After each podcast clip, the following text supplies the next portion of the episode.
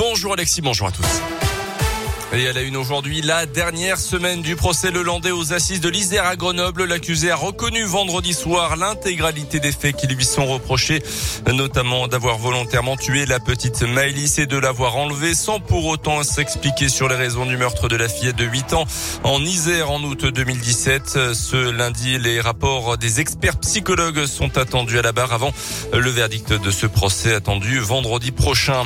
Dans un rassemblement de interrompu par les gendarmes à Saint-Rambert en budget ce week-end. Une soixantaine de personnes installées dans un champ. L'intervention des militaires s'est déroulée dans le calme. Aucune nuisance n'a été déclarée. Le propriétaire du champ n'a pas porté plainte. Un Clermontois âgé de 87 ans, victime d'un escroc. La semaine dernière, l'homme s'est présenté à son domicile en se faisant poisser pour un policier. Il est parvenu à rentrer et à dérober environ 50 euros en liquide avant de prendre la fuite, mais l'octogénaire s'en est rendu compte et le voleur a pu être interpellé quelques heures plus tard. Il faisait l'objet d'une fiche de recherche dans la Loire pour des faits similaires. Après Paris ce week-end, les convois de la liberté doivent prendre la direction de Bruxelles. Ce matin, les autorités belges ont interdit toute manifestation dans la capitale.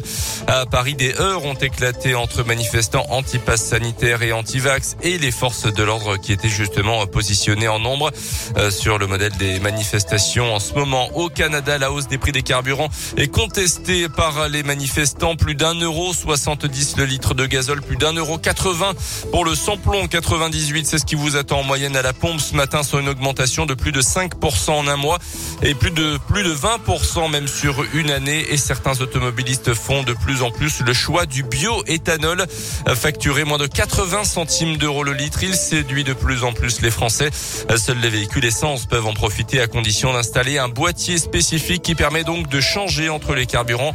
En 2021, la, la vente de bioéthanol a progressé de 33%. Les précisions d'Anthony la consommation de bioéthanol en France est en constante progression, mais on note un pic actuellement. Flavien Nevy est le directeur de l'observatoire CTLM qui dresse un rapport sur l'automobile et la consommation. On est effectivement dans cette période-là. On voit qu'il y a beaucoup d'automobilistes qui veulent réduire leur facture de carburant. Il n'y a pas 36 solutions parce que souvent ce sont des déplacements qui sont contraints. On a besoin de prendre sa voiture pour aller travailler, pour aller faire les courses. On n'a pas le choix, on n'a pas d'autre mode de transport. La seule solution, bah, c'est de passer au bioéthanol ou au 100% électrique, mais le 100% électrique coûte encore très cher. Aujourd'hui, peu de ménages peuvent acheter une voiture 100% électrique, donc c'est plutôt le bioéthanol qui est privilégié. Un choix qu'a fait Nicolas la semaine dernière. À la pompe, euh, ça fait bien plaisir. En comptant la surconsommation due à l'éthanol qui est entre 15 et 20% euh, je gagne 40 euros par plein. Moi qui roule pas mal, hein, environ 20 000 km à l'année, j'ai tablé sur une économie de 2000 euros sur l'année. Euh, les prix sont en train de s'enflammer. On nous rabâche tout le temps l'écologie, l'écologie. Là, on peut allier les deux, les économies et le côté écolo. Donc une raison de plus. Prix moyen pour équiper son véhicule, 600 euros.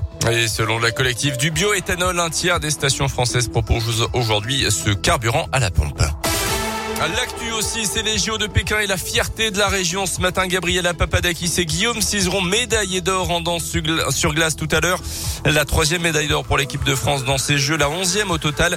Guillaume Cizeron, originaire de la Loire, Gabriela Papadakis et de Clermont en 2018. Lors des derniers Jeux, ils avaient été médaillés en argent à cause d'un problème de costume. Cette fois-ci, pas de fausse note, au contraire.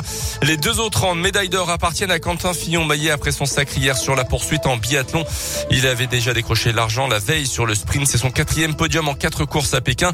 Et ce n'est peut-être pas fini puisqu'il reste le relais et la Mastart, c'est à suivre. Ouais, bien, on suivra ça de très près évidemment sur Radio Scoop branché sur euh, les JO 8h05. Colin, à tout à l'heure. À tout à l'heure.